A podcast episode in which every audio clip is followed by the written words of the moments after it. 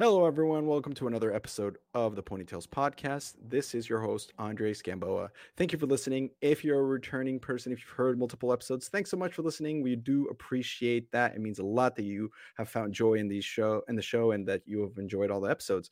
Um, a quick little recap of what we do and who we are. If this is your first episode, we interview people who sold books with Southwestern Advantage. It's a company that recruits college kids to go door to door selling educational systems and books to families who need help with homework. So all of our guests are people who have done this program, sometimes 80 hours a week uh, for like 12 weeks of the summer on straight commission and sometimes not even a place to live established yet but this is how they spend their college summers. So hopefully you guys enjoy. We've had some amazing stories uh, over the course of the life of the show. It's been a blast. We've cried we've laughed uh, it's it's been a blast. So hope you guys enjoy. My guest for today is javed bagani um, he sold for five summers in 1990 from the 1990s to 1994. So those five years, oh man, what a good year, 94 uh, for for the Force organization. He unfortunately, we'll say unfortunately, was from the Eagle Blitz organization. We love to give him uh, a, a, some, some, a hard time just because we've had so many Eagle Blitz people on the show.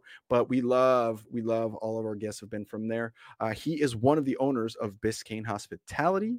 Uh, it's a phenomenal company from what I hear. Uh, thanks to our producer who did a little bit of uh, research on it. It's beautiful. If you go check out their LinkedIn, their Instagram, their Twitter, their Facebook, you can find out for yourself. We're going to hear a little bit more about what that is and what they do here in a second. He went to University of Houston. He calls Houston home, and his favorite scroll is number three. I will persist until I succeed, which has been a fan favorite. A lot of people like that one. We love it too here. So we'll be back with Javed in a little sec. Ponytails Podcast.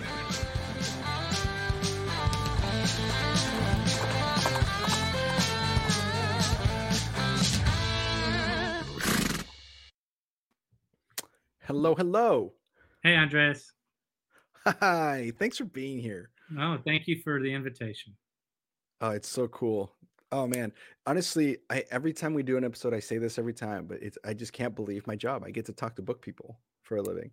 Yeah, I mean, I, I'm like I told you before. I think you're doing something incredibly valuable. Uh, you're bringing happiness to people with, through nostalgia, and I think that's just amazing, Andreas. I, you know, very much supportive of what you're doing. I think it's great. I appreciate it. And we're not alone in this. Thank you so much for all the team that we have here on the show. We have six people. Thanks uh, wow. to all of you guys who work really hard for this. Uh, shout out to Nick, who helped me out initially. And uh, mm. for sure, oh, Boca Productions, who does our video editing. So thank you so much wow. to all the team. I, I owe it to them. Awesome. They're awesome. Yes, sir. Well, thank you for being on the show. Let's let's dive right on in. Okay. Uh, nor- normally, we'd like to start catching up with what you're up to now. So you left Southwestern in '94. I always like to ask, as into as much detail as you want to go into. How did you end up um, over at Biscayne Hospitality, and maybe just kind of go through the the major highlights that you've had in the last few years that brought you to today?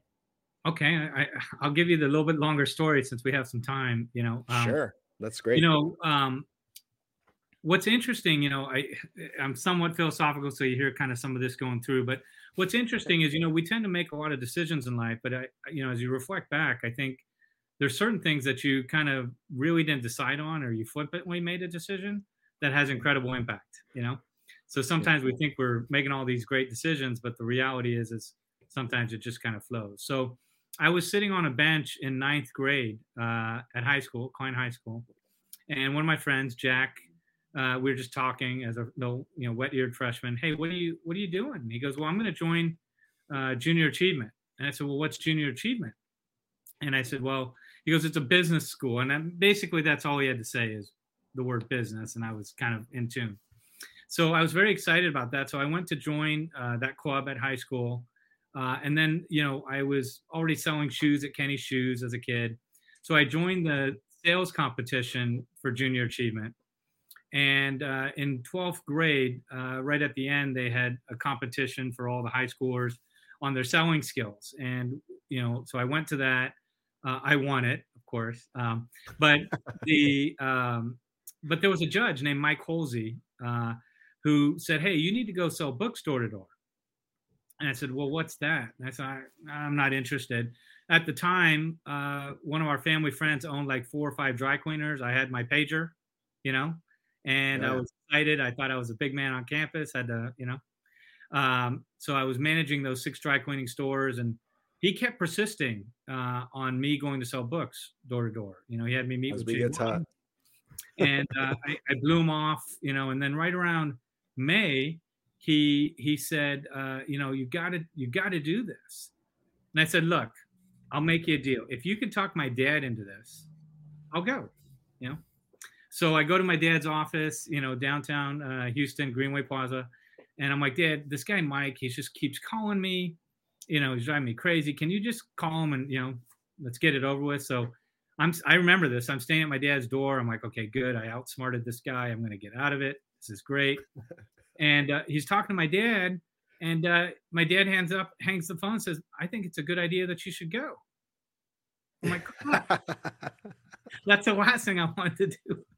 But anyways, I you know I quit the I quit the job uh, that I was working at. Two weeks later, I'm smoking triple fives, crying all the way to Nashville. Um, you know, being first time on my own. Um, so that's kind of how it started. Uh, my book, you know, and I had to quit smoking the first time I had to run up that hill. I almost died. You know. Um, Yeah. So that was a that was a quit smoking program pretty quick. You know. Have you smoked since? No, not really. I don't really smoke It anymore. worked. But in the, you know, as a kid, you know, that was one of the things you did back in the '90s: smoke cigarettes. You know, That's right, and it worked for you. If you want to quit smoking, go sell books door to door. That should be that should be one of the added value. Like you know, Oh, man, that you all the hill- positives.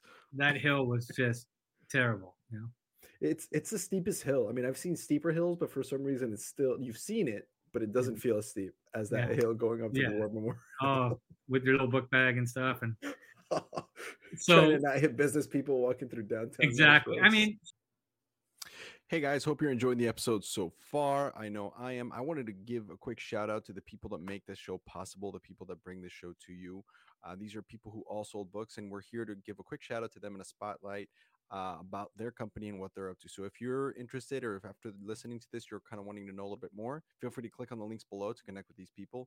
Uh, these are from an expert excerpt I have with them from a podcast that I do on the side. It's called Executive Exercises, where we take all our sponsors and they come into a think tank and share some awesome ideas about how to grow their business specifically on different topics. Go check that out.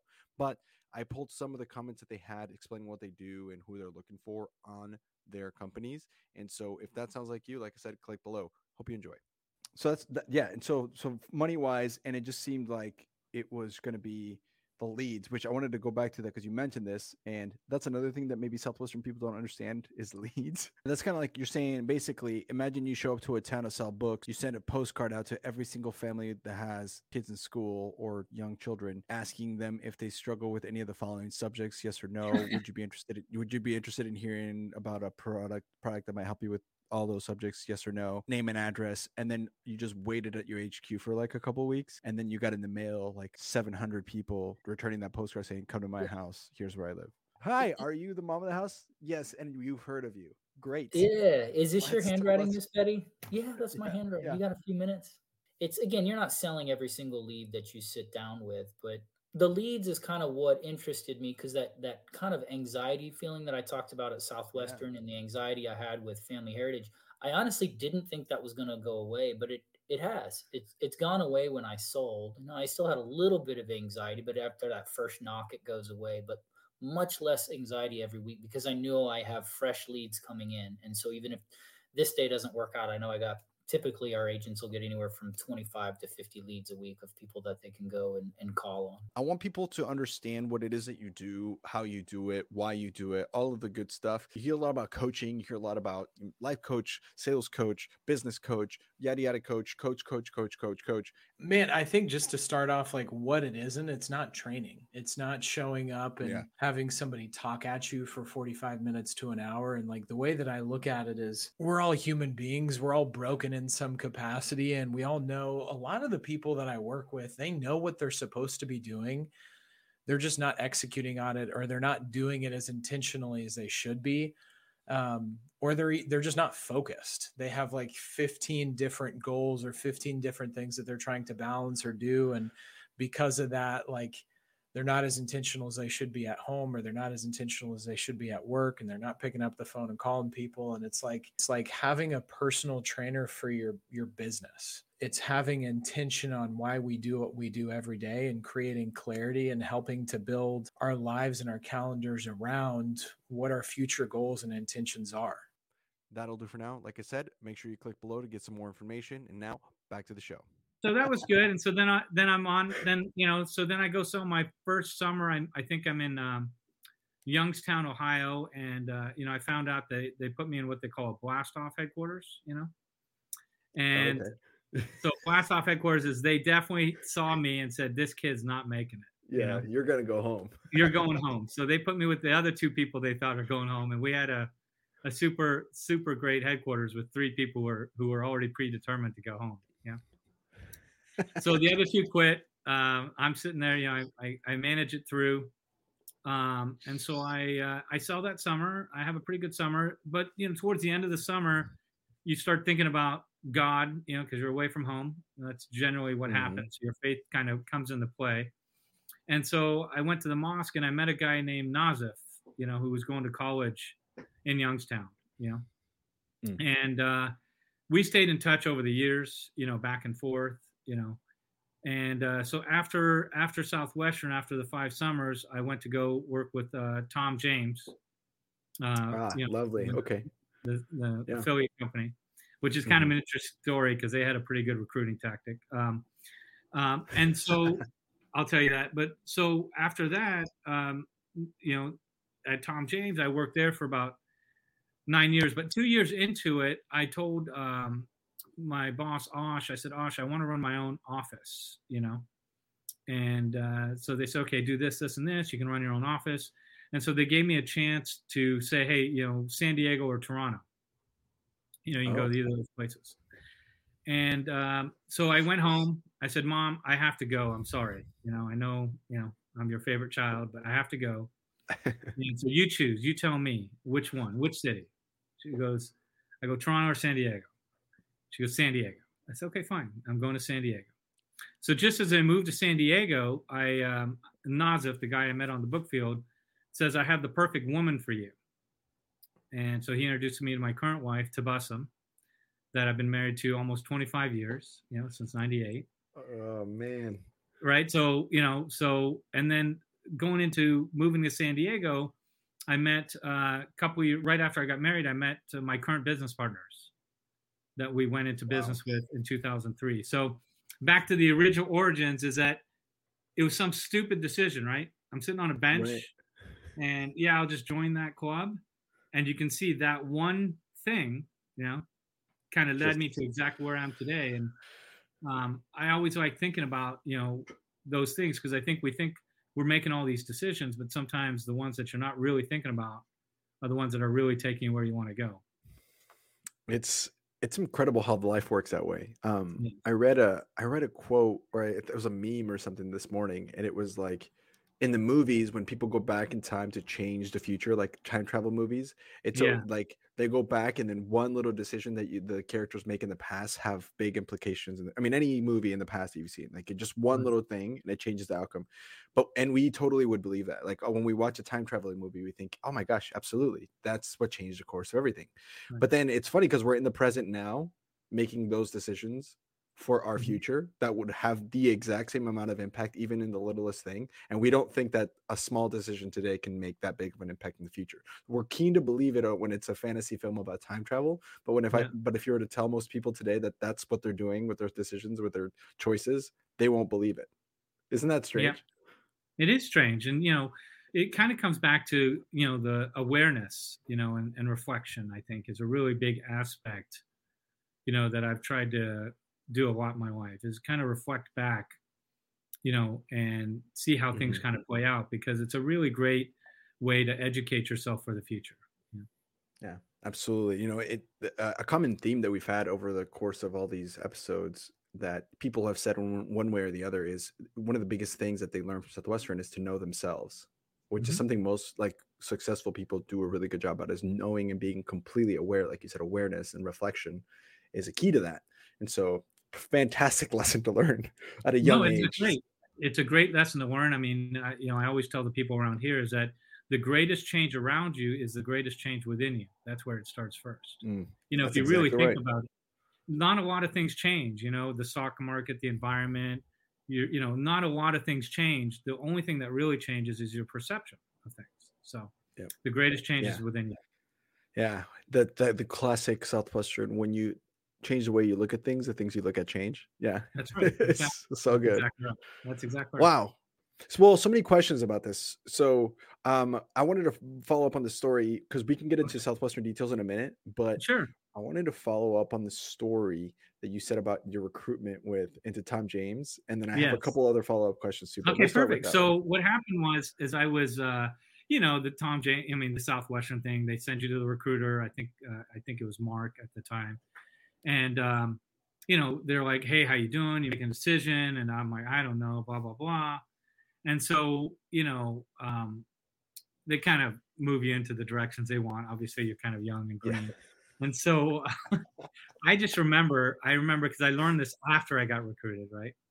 That they did the takeaway close, you know.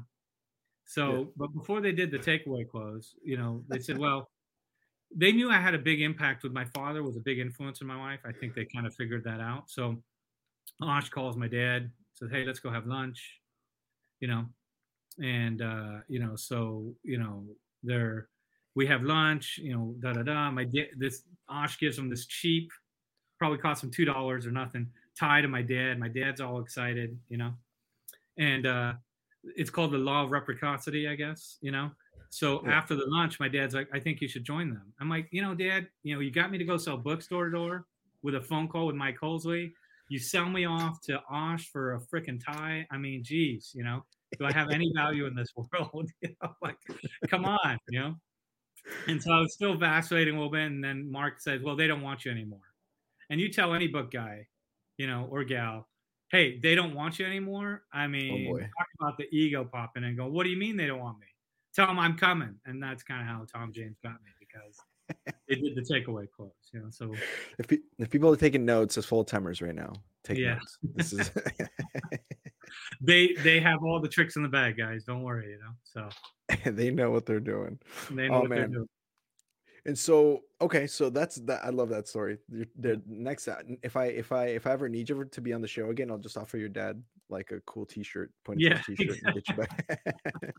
um, so with with Biscayne Hospitality, tell me about. So you met your your part or your business partner, mm-hmm. and how did you how did it kind of form? Walk, yeah, walk me through the story of like kind of okay. kind of that form, and also if you could, as you're going, if you if you can at some point, the differences that you learn from building a business from scratch versus just running your business when you're selling books when a lot of things are already and systems are already in place. So okay. if you could give us kind of the that perspective on it. All right, if I get off track, kind of bring me back so I can. Oh yeah, that's that's what I'm here for. We're here to listen right, to you. So, Nobody cares about what I'm saying. So when I you know when I went to San Diego, um, you know you know, it was always pretty well known that for many, many years, even at Tom James, you know, I, I made it pretty clear that I've always had an ambition to run my own business. I mean, that was kind of, even when they were recruiting me, that was part of the, so, you know, we, uh, when I came into town, um, you know, again, altruistic motives tend to also pay off for you.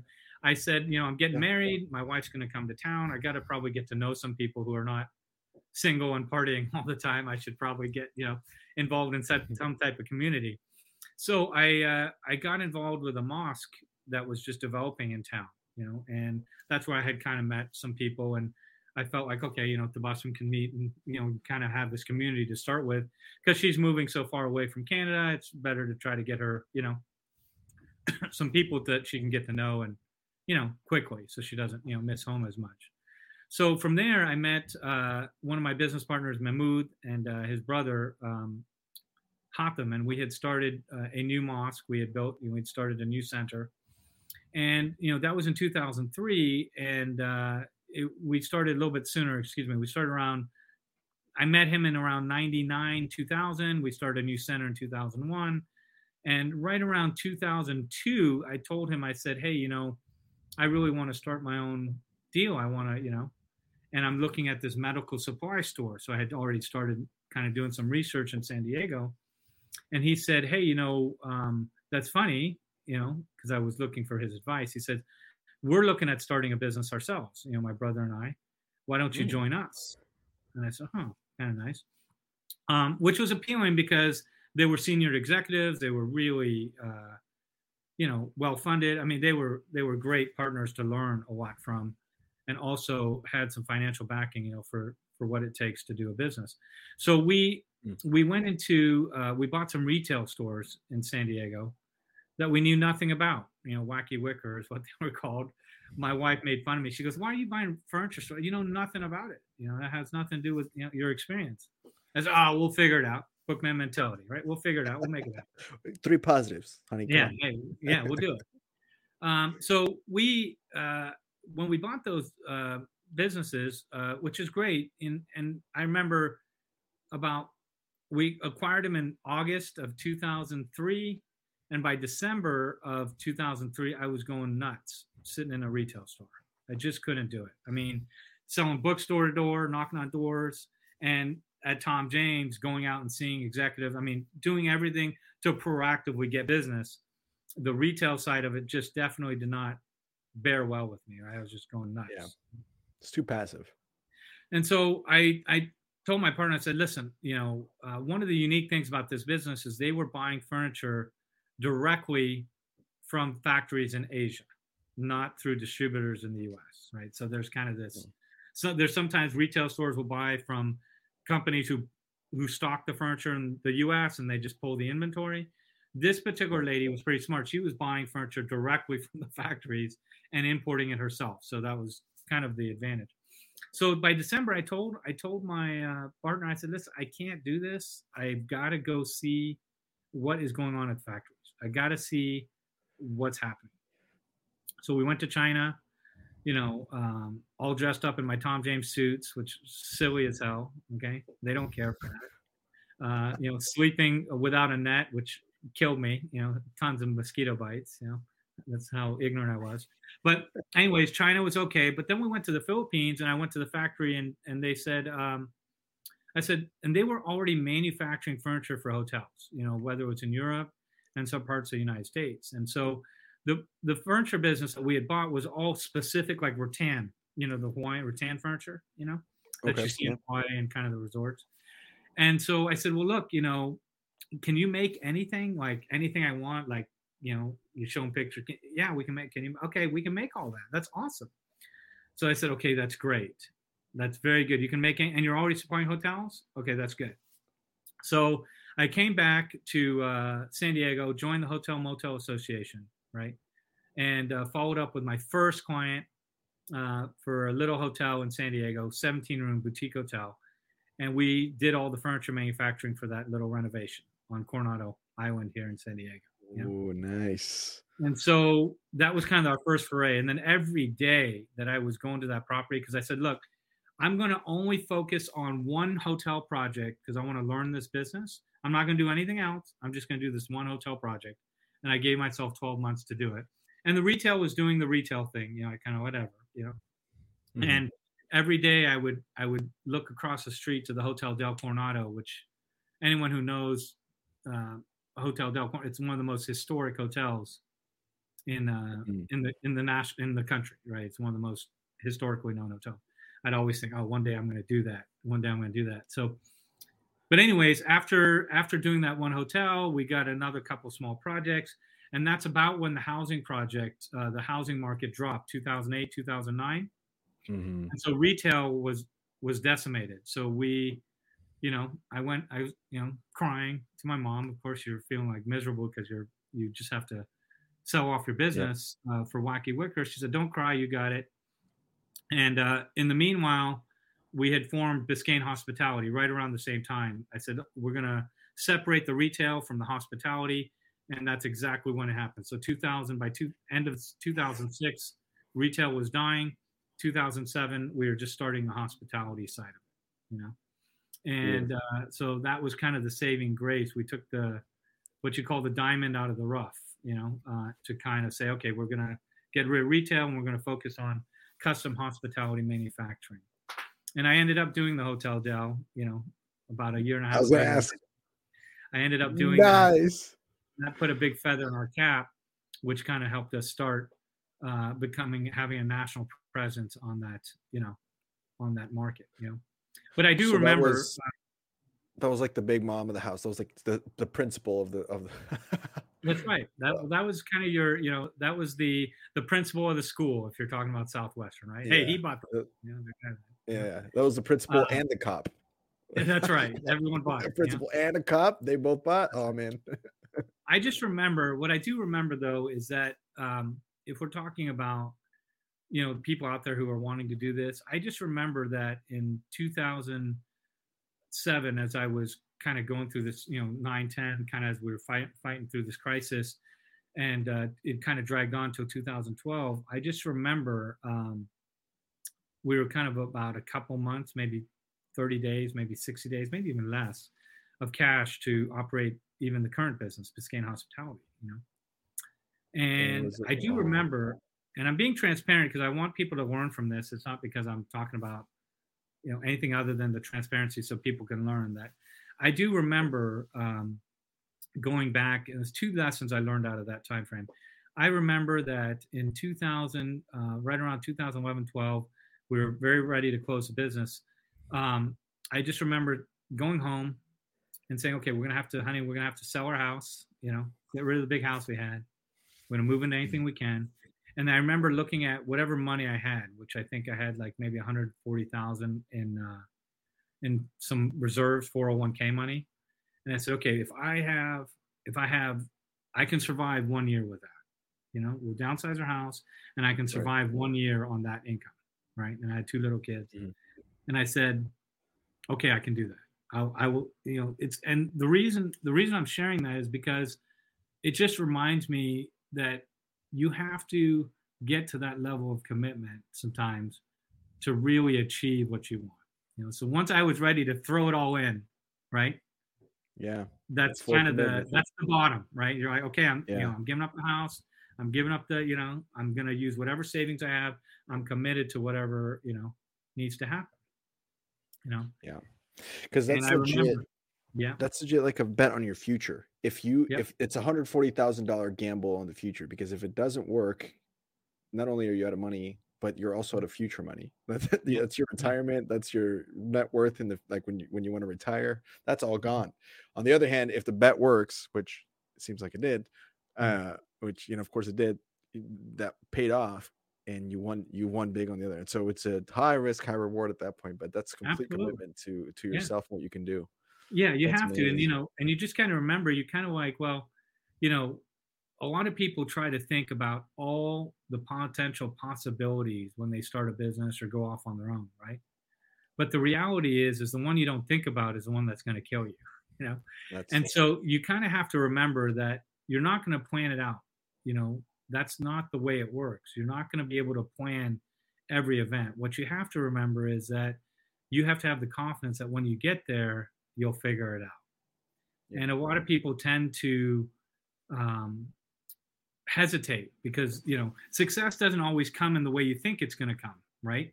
Sometimes you have this plan. Okay, well, I'm going to go knock on these three, you know, whatever you. And if it doesn't work out that way, you kind of maybe give up or think you're not going to make it. But it, never give up, you know, because success may will, will always happen, but not in the way that you think it will happen. And I think Yeah. that's an important lesson for people to think about. Oh, I'm glad you mentioned that too. That that's such a wise uh, piece of advice. That you know it, it it helps you understand to be fluid but committed. Right. And you can be both, right? You can be both if you have a goal and you're chasing it, but the goalposts change sometimes, and that's okay. That's okay. You're still heading in the right direction. Yep. It's just that maybe the goalposts just shifted a little bit, um, and I and mean, just you're, I mean, yeah, being prepped. Yeah, exactly. I mean, if you're a captain of a ship and you want to go from New York to London, you may have to take a detour on the storm, but you're still going to get to London, right? I mean, you just have to have that level of commitment of getting there. Right. And I love what you said too. It's you can't prepare for every you can't plan every possible scenario, right? The have you have you uh, have you read the book called The Black Swan? No. It talks No, about it talks about the things that happen that really change history are usually things that people never expected. The pandemic, right? 9/11, things like that, or at least American history anyway, in that in with that regard. But the pandemic for the world history, right? Nobody saw that coming, and it's because it's the thing that nobody saw coming that it had a, such a giant impact. So the trick is not to be prepared for everything, but to, like you said, just be confident. I love that you said that. Be confident that you're going to be able to handle it when it happens. Ah, that's Mm. so good. That's so good. Thank you, Andre. Thank you. Well, there's only three reasons why people change, right? I mean, you know, yeah, is you know, you just get up one day and decide to change, which is Mhm. hard, right? Number two is someone says you have to change, you know, you, you know, like hey, you, you know, you're going to change. And number three, a catastrophic event makes you change, you know. And personally, I'd rather decide to change than have things forced upon me to be changed. So, you know, you know, that is that is something that I I, I like to do is to always think about how I can change, how I can improve, how I can do something different. Uh, because I don't want someone to tell me, you know, what I need to be doing different or be forced to do something. And I and I learned that lesson uh, as a kidney transplant. You know, I'm one of those too. Whoa. Oh my gosh. Yep. Like, tell me about that. That's what? What? So in 2008, you know, as everything's crashing, I mean, just imagine the stress Oh, levels man. here. You know, um, I'm told that I have to have a kidney transplant, and so I go in the hospital. You know, and uh, I have a really great brother-in-law who kind of volunteered to give me his kidney, and it's from a birth defect, Andreas. So it kind of reared its head right at 38. But I just remembered in the hospital bed, going, you know, the the why me? Have you been to that?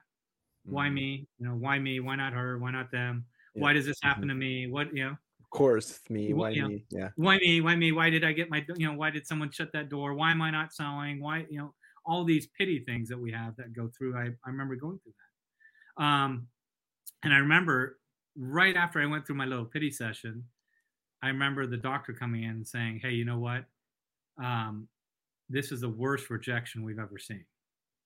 And you know, your mind's blowing at this time, like well, what does that mean? Well, we'll have to take the kidney out. We don't know what to do. I mean, this is terrible, right? I mean, you know, black, you know, uh, bad, like Black Death. I mean, just terrible, terrible news, you know.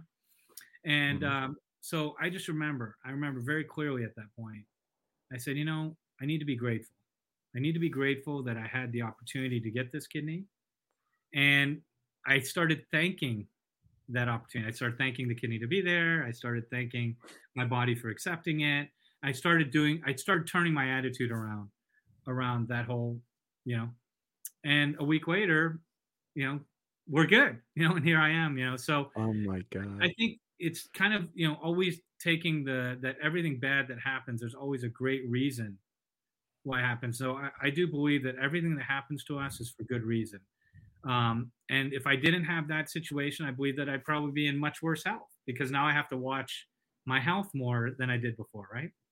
Uh, and sometimes we don't realize the benefit of things until later, but it's always good to reflect back and say, you know, that was the best. I believe everything that happens is for for our best reasons. know? Oh, I love that. Yeah. Ugh. It, it reminds me of the horseradish story. Have you heard of that horseradish? No, I haven't. There's a dad and is a kid and a dad, and they're working for a farm. So they own this house, but they don't own the farm. Right. And they're working at this farm. It's radish farm, and it's like in China, I think, or something. And anyway, so uh, they have one horse, and the I dad's do. kind of I've heard this. I actually no, had. Yeah, yeah. yeah, great story. The dad's injured. The horse uh, gets it runs away, and so the kid goes and tells his dad, "Hey, the horse ran away. It's this is terrible." And the dad's like, "I don't know. I can't tell if it's good or bad. That's Just right. give it time." That's the right. horse comes back, has a bunch of horses with him. He, come- right. he went and rallied horses. The kid's like, "Oh my gosh, we can be rich. We can just breed horses. We're gonna be rich, Dad. Oh my gosh!" And then uh the all the horses die or something and then the dad's like i can't tell if this is good or bad yet like uh, for Right. everything good and bad that was happening perceivably good or bad and it's it ends up with eventually uh the kid ends up avoiding death because of all these circumstances to That's right. shorten this story but it's kind of that same idea where it's like it's not good or bad it's just life and It's you know life. maybe it's just Everyone has to look at it Yeah, Yeah. everyone has something, whether it's you know, and it just comes in different faces. So it's not really the problem. That's the problem. It's how you view it and how you attend to it. That's really what the issue is. oh this is so good thank you so much for sharing this you're, you we're crushing it here this is so fun um I hope well, I'm not me- talking too much, Andreas. Yeah. Nah, you're doing Right. great. This is awesome. I, as long as you're having fun, I I'm good. having If fun. you get if you get bored, you tell me. We can end it. But I'm I'm have a blast here. No, no, I'm, Um, I'm having. Let me let me ask you this. So I pulled this up. let me put it on the screen. Okay, this is your Instagram story. Is this correct? Is that I go to the right Yeah. place? Yeah. So Okay. getting back to yeah, okay. So, uh, So again, I feel like I've now? Oh no, it's good. I'll I'll- I'll guide you. So so what is what does Biscayne hospitality look like? I mean, we started again in this you know small one hotel in San Diego. What what does 2022 look like for you guys? And I do have a follow up question about how you survived COVID because the Okay. hotel industry took such a Yeah. dump. But Yeah. okay. we'll we'll get to that. What is what does 22 look like for you guys now? Because this is ins- like this is so we're doing we're doing great. I mean, uh, you know, we we uh, we run many many projects a month. We're we run uh, anywhere from Caribbean to Hawaii, um, and we manufacture the hotel furniture, lobby furniture, some public space furniture for mostly boutique hotels all across the country. Okay, you know, so this is like so- higher end. higher Nice end four or five star boutique hotels uh, and we have a whole team and uh, production quality control team you know project management team that helps execute these projects from concept to Wow. to delivery Look at this.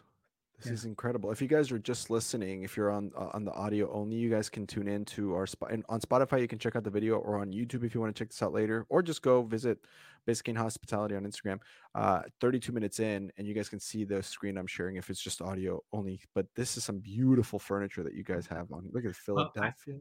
yeah i mean we it's all pretty cool we've done like petco park here we've done some of their higher end spaces you know we've done things in uh, miami we've done things in hawaii the caribbean you know all over the country uh, if you pull the drawer if you're ever staying at a hotel and you decide to spend a little bit more money and if it says biscayne hospitality on the nightstand that's us Oh my gosh! Wait, hold on. I have a question. This is sure maybe we need to talk about this behind when we're not recording. But if I was to go to a Padres game, yeah is do you guys have the hookup there? Do you have is i how do do have season tickets just come on down any we're right behind home base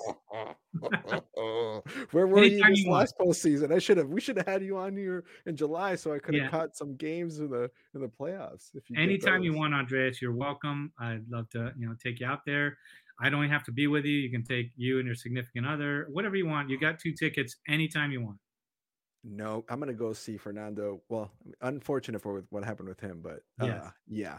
But you know, Manny Soto, I'm gonna Yeah, I'm in, anytime, I'm, I'm gonna anytime.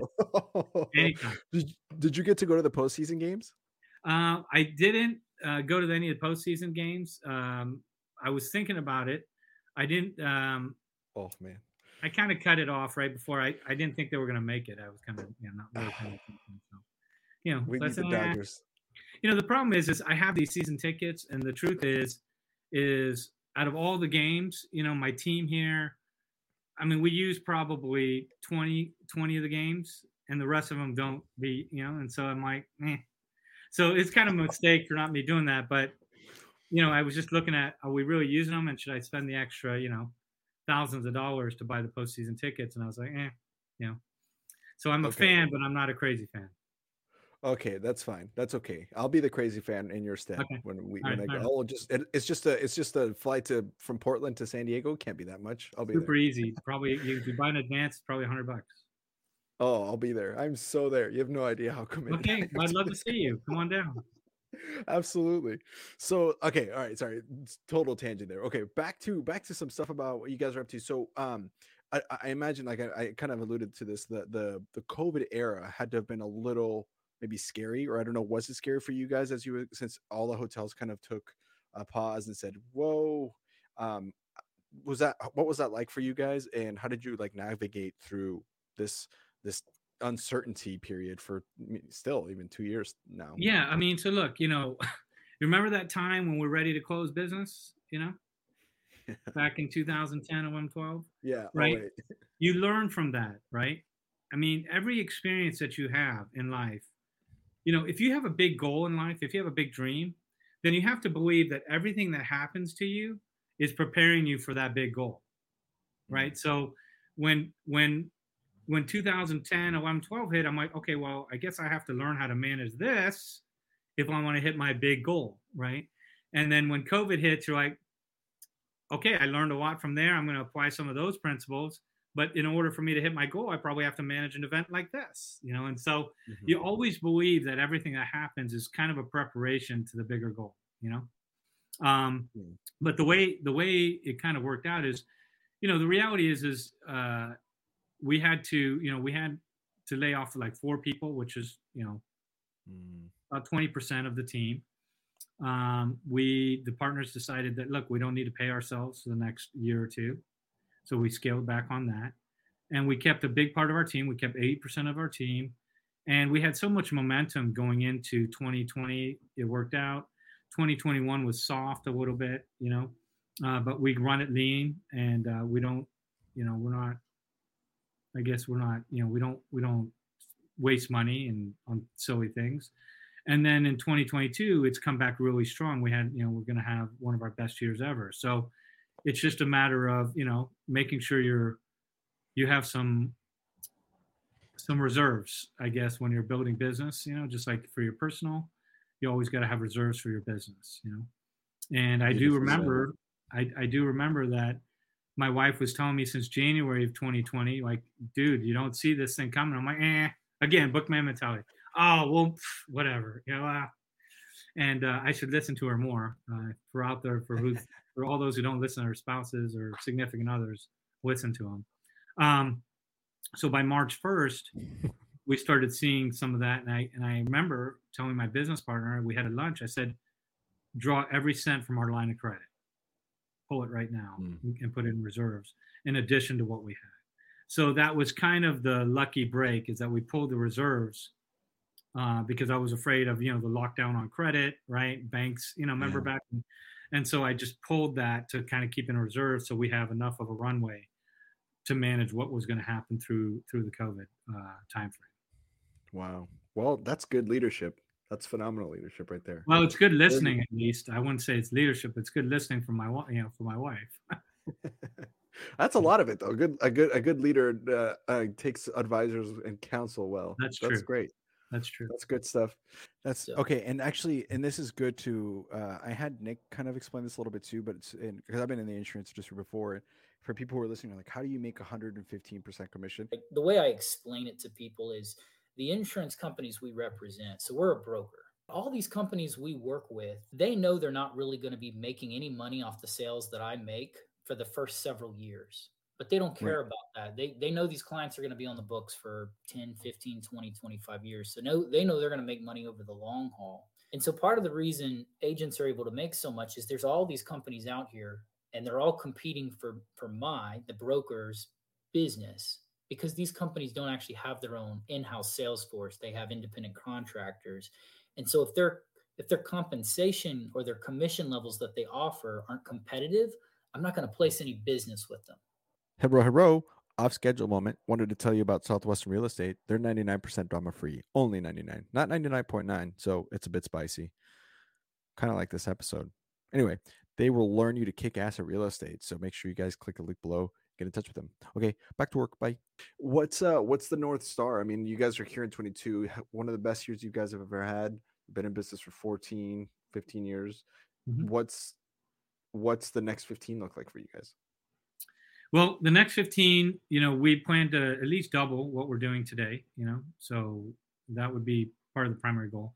One of the, we also have in 2020, again, again, I'm being very transparent. We actually started a logistics company too, because I was twiddling my thumbs a little bit, you know, on, uh, in COVID during hospitality. So we invested in a logistics company to start managing all the products that we're bringing in from overseas we're not going to do it third party anymore. We're doing it through our logistics company. So we kind of created that business Whoa. too, to kind of you know start what you call vertically integrating some of the some of the work. You know, so that's been going pretty well. So I'm hoping that'll kind of uh, improve and take off over time.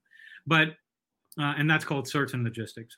But what what uh, what the plan is for me is look, in the next four years, I really would prefer to be out of the operational game of our business. I don't want to be in the operations as much. I really want the team to kind of rise up and take over the operational side of the business, you know.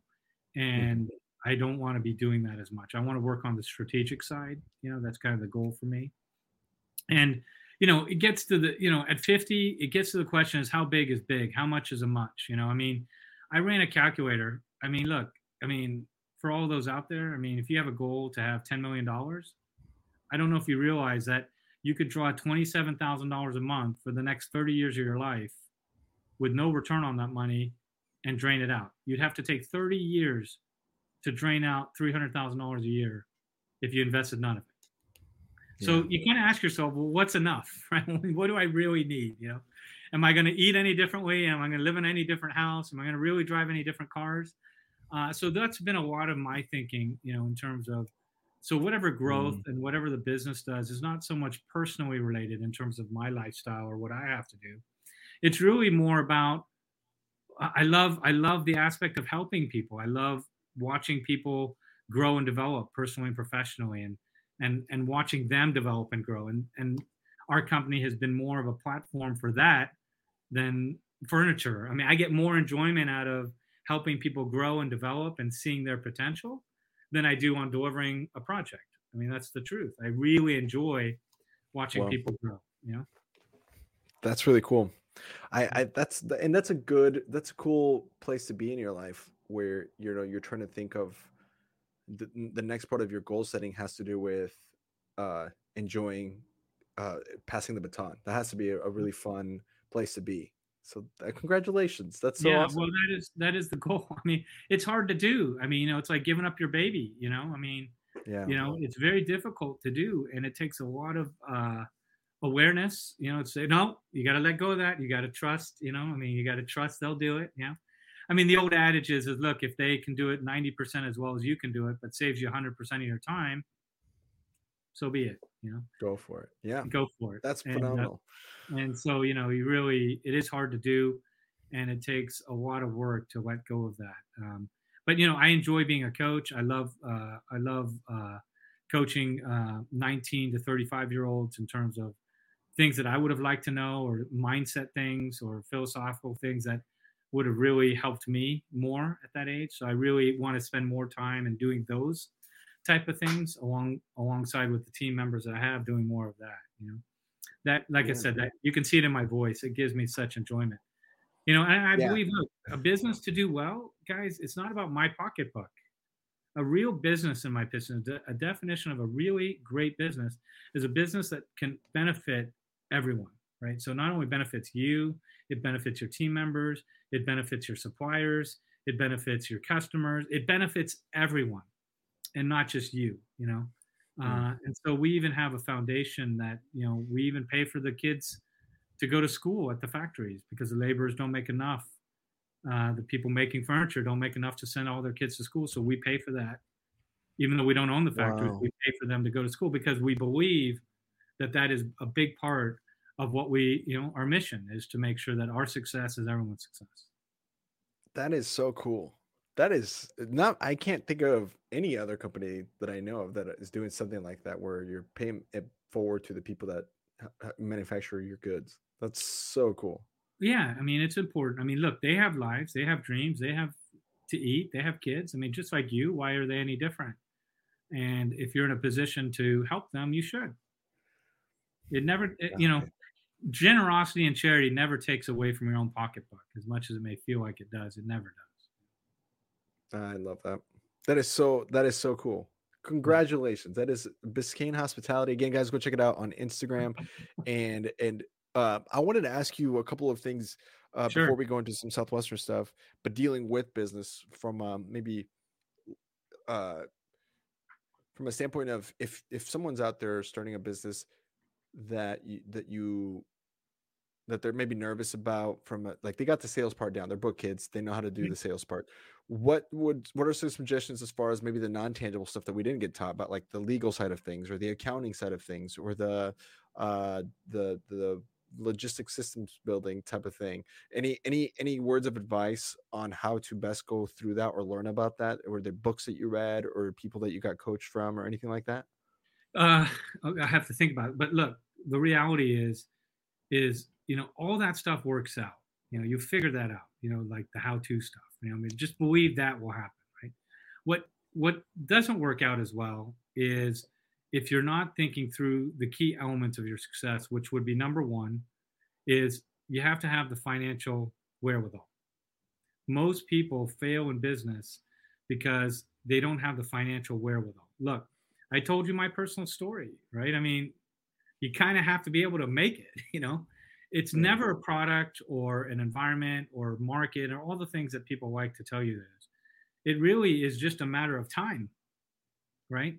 And when you hear that education is the most, you know, business is the most expensive education, that's what they're saying. It takes time and sometimes investment and takes losses and takes, oh crap, you know, I, I can't do that again, right? So most businesses, in my opinion, fail not because of the idea or the effort. It's because they don't, the person comes home at night and they can't pay their mortgage or they can't pay their lighting bill.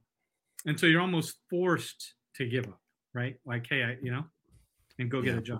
So whenever you start a business, make sure you have enough runway for at least a year to year and a half or two years outside of your own business investment. I mean, imagine if you didn't have to worry about bills for a couple years, how would that look? Yeah. You wouldn't. Uh, you'd be fine, right? You wouldn't worry about it, right? Yeah. The second thing is make sure you have a supportive partner, right?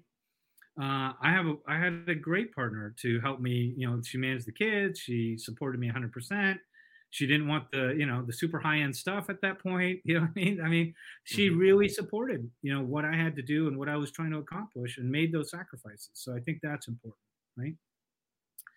And if you're gonna have partners, I would tell you make your what I call oh shit agreements before you start the business. So my mm. partners and I made a lot of agreements like, well, if it doesn't work out, what are we going to do about it? Now, you know, how are we going to arrange that? If one wants to get out, how do we arrange that? If, you know, so we really made a lot of arrangements of the, you know, if things don't work out, how, what are we going to do today while we're in our normal senses and agree to that and make sure that's in writing?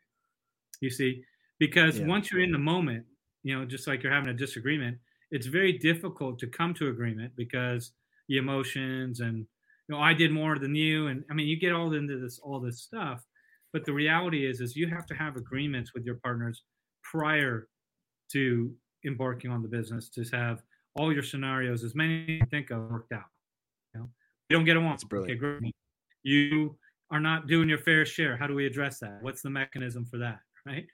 Uh, your wife wants to get involved in the business. How do we you know how do we how do we deal with that right? So you got to kind of work out all your scenarios that could take you off track and just make sure you have a solid written agreement with your partners. Oh oh yeah we talked about that. Okay here's what we agreed to. Okay got it. We're good yeah. and so just make sure that you're doing some of those things. Um hiring an accountant you know i mean the basic business things right? I mean look you know if you have a lot of good strengths, try to get people who who can help offset your weaknesses. You know, I mean that's a big part mm. of it. Uh, a lot of times, people will go into people business with people they have strengths with. Well, why? Because they get along. Because they both have the same strengths. You see, but in yeah. a business that doesn't always work, right? So don't always go into business with people who have who you love and who are great and we're best buddies because you're best buddies because you have the same strengths. That's generally what's attracting you to each other right? So you maybe want to think about people who can complement what you're doing. You may not agree with them on how they communicate, and they may not be the greatest salesperson, in the world, but who cares? You are.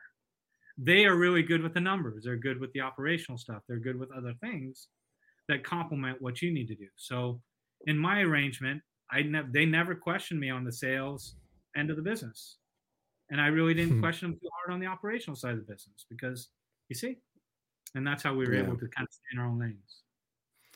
Oh, that's brilliant. It's a brilliant piece of advice right there. Mm-hmm. Just walking through all the scenarios when you like each other, when you're not at each other's throats, because there will be we're not not guaranteed, but there could be a day where not good. well, here's what happens. Let me tell you in partnerships. I'll tell you what happens. In the beginning, money is the most important value, right? When you're in a partnership, right? The money, right. the money person is the most important person, right? But over time, knowledge becomes the most important person. You see? Mm-hmm. So if you have a partner that just gives you the money and you're doing all the work, there'll there'll come a time within you know a few years where you're like, okay, that partner's not adding any value anymore because I know what to do and we're already making money. So how do you view that partner now? Useless. exactly, and that's where the disagreements start. So just remember that when you have partners, right? That again, I don't want to repeat my, but money's the most important, great. but knowledge, knowledge is the trumping factor in a business partnership over time. Brilliant. Oh, that is this is gold. This is the kind of stuff that you don't really hear other places. I don't feel like I don't, you know, people, oh, you know, oh, we work hard, study hard, be coachable. Got it. But then what happens when real life happens? When your partner decides, hey, you know, I, you know, I gave you my money. That was my value. you got right. nothing. How do you, you have those conversations? Like, hey, I'm making all the sales. I'm bringing in all the revenue, and we're profitable. What, what are you doing now? And don't forget that. Don't forget that without them, you wouldn't be where you are today. And it's a very easy thing to forget. You know, once you start making your own money and you're and you're feeling successful, you can't people who got you there. Right. Now, and I guess this is the last question I'll ask you about business stuff. I lost you there for Andreas. Oh, we good? Are we back? Oh, we might be, I might have. Yeah, I can hear you. Can you hear me? Are we back? Okay. Okay, I think we might have lost. Let's see. Uh, okay, cool. We're both in. We're both back. Are we all good? Um, I think you can hear me, but I lost you for a second there. You know, um, okay. I was just talking about don't forget about how important the money person is when you start having success because remember there's you know i have five mentors in my life and, and my business partners that helped me get to where i am today. And even today i call them you know they're like 70 years old and thank you so much you know and they're like thank you Job. we appreciate you know they have to hear you know how important they are to you. And um, they have to know that they had value to you. And uh, i think it's super important to not forget people who help you get to where you are today yeah 100% um I was I wanted to uh, ask you one last question about sure. business, and then we can get into Southwestern sure. stuff. Uh, words of advice on finding because at the beginning you started you mentioned like making sure you have the revenue or like the the the, the runway that you mentioned it. Um, I mean, be, uh, investors tips on how to prepare your business to you know be uh, you know to be invested on, and any any any any advice that you learn from that standpoint of like if you're going to start and you need to go, rather you know go gather money, um, do's and don'ts for that. Any any advice on that? You know, we didn't have to do that uh, too much because again, my partners and I kind of you know put in all our money. You know, oh, uh, yeah, yeah, to, but we didn't have to chase. But I would tell you that look it's it's very tempting and you see this all the time where people who start businesses start ramping up their expenses way too fast you know? Hmm. they have to get the amex platinum card the first year well you don't need that you know really or you know you don't need to be dining out at the most expensive places because you know you feel like the business is paying for it you know? Uh, you can still share a room with your business partners if you have to right? I mean there's all these things you know that you know that you learn from the book field to kind of manage your expenses. That does not go away you know when you start a business you know? Just because you own a business doesn't mean it's an open open till right it means you have to be even more cautious with how you're spending money because it's very important the other tip i would give you when you start a business it's very tempting when you get into things and you have a little bit of momentum most businesses don't die from starvation they die from indigestion okay and what that means is people tend to get distracted. They tend to get, oh, well, you know, we got a little bit of revenue here. Let me go try this venture. Let me go try that venture. Let me go invest in this. And the reality is, is that creates indigestion, right? Which means you're taking on too much, you know? Stay focused in your lane. Uh, stay focused where you want. And, and the analogy I would give you here is, as a child, do you have a kid yet, Andreas? Not yet. Okay. No. Well, I have two little kids, and anyone out there listening who has kids, do you remember when your kids were like little, four, five, six years old, where you know they'd get up and they'd say, "Dad, can we go to Disneyland?" They're like, "Yeah, we'll go sometime." And then one minute later, like, "Dad, can I have a lollipop?" I'm like, "Oh yeah, okay." Then like 30 seconds, like, "Dad, can we go to the park?" Right? I mean, all within a span of a couple minutes, they had many wants. Okay. Yeah. You remember that? Even you doing Yeah, that, right? yeah. I mean, yeah, Right? Nephews and stuff. Yeah, But I think as adults, we don't get away from that habit. Right? The moment we get out, well, we want a new car, we want a new girlfriend, we want this, we want that, all within a few minutes. And so when people say, well, how do you make your goals? Well, it's because we we don't we don't allow ourselves to get rid of that minutia and say, I'm going to focus on one or two things that I really want. Okay. We tend to mm-hmm. start dreaming and you know things, all these different wants. But the reality is, is stay focused on what you really want. You know, and the old saying is, if you don't know what you really want, why would anyone else give it to you? You know, I mean, the reality, is, right? ooh, that's good. Write that down, kids. you know, you know, I can tell you that most people I talk to, and if I ask this question, Andreas, is if you worked really, really hard at something, you didn't give up, you really persisted, okay, right, and you Yeah. really, really wanted it. Can you tell me in your lifetime you didn't get it? No, Exactly. Remember that. Remember that principle that whatever we really, really want, not what we think about for the you know the 30 the 30 million things we want before coffee, what we really want, okay? We work hard towards it, we dedicate our energies toward it, and we don't give up. Can you can you look back in your life and say, you know what? I didn't get it. And I can tell you the answer is no, I've gotten everything I really, really wanted. Mhm. So I'm sorry. I go off tangents a little No. bit, but I'm just trying to, you know, That's brilliant. No, that's that's that's great advice. Just because it's it it speaks to the mentality, right? It speaks to the focus you have to have. It speaks to the, keeping the main thing the main thing, right? Mhm. you know, it's it's being careful with not getting too far ahead of yourself, right? All, all this mentality of focus and eyes on the prize, you know. And if you miss by a little bit, you still like we talked about. We're still going from London to New York, but just knowing what you want instead of oh my gosh, we have a faster boat. Let's go everywhere. No, just keep going to New York. then- you That's can right. talk about that's exactly right, That's Andre. brilliant. Yeah, and I'm sharing this with you because I know there's probably people out there that that you know I I don't have all the answers, but I can tell you these are some of the things that I think about in terms of you know what's helped me in life and uh, what I still can. I mean, even today, I I still like oh I got to improve on that and I got to be more focused and I got to really decide what I want. I mean, even today that happens, right?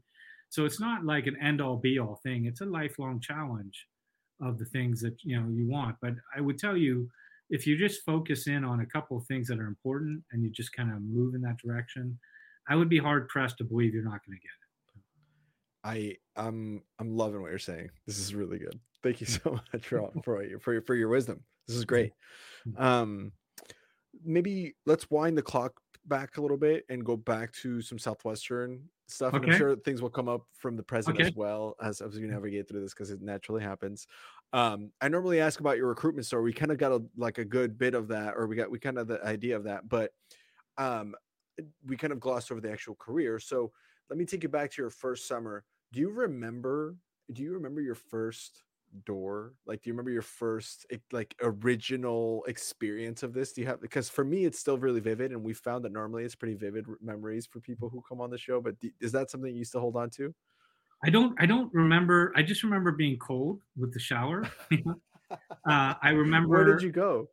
I was in you sell? Ohio, Youngstown, Oh, Ohio. you Youngstown. know? That's what I said. Okay, yeah. I remember that. Uh, I don't really remember the the first door per se, but I do remember. Um, and when I, you know, I remember not getting into doors, I do remember that, and um, I remember I had to call Jay, you know, my student manager. I said, "I'm just not getting in the doors, man. You know what's going on?" So, well, let me come follow you. So he follows me, and uh, he goes, "You know, Javed, I figured out what your problem is." I go, "What? What is it? Tell me. I'm curious." He goes, "Well." I have to tell you, the black leather jacket and the sunglasses are not going to help you get in the door. so, can you imagine? I'm wearing shorts, a black leather jacket, sunglasses. Hey, I'm this good looking kid, you know, coming to sell you books. And they're like, no, you look like you're ready to rob me, you know. So, um, that was definitely the the magic to help me change getting into doors. you know? you look like you look like the guy from the Michael Jackson, you know, That's right. beat it video. look- what I are you look doing like knocking on my door? I look like Vinny, you know, Vinny. Hey, I'm coming to sell you some books. Hey. hey, you want to buy some books? yeah, that's so, fun. So you go through this summer experience. Was there ever a moment during that first summer where you thought, because your two roommates, quite you mentioned that. Did you ever have that thought of like, ah, I, am going home. This is not for me, or, or was it pretty clear throughout?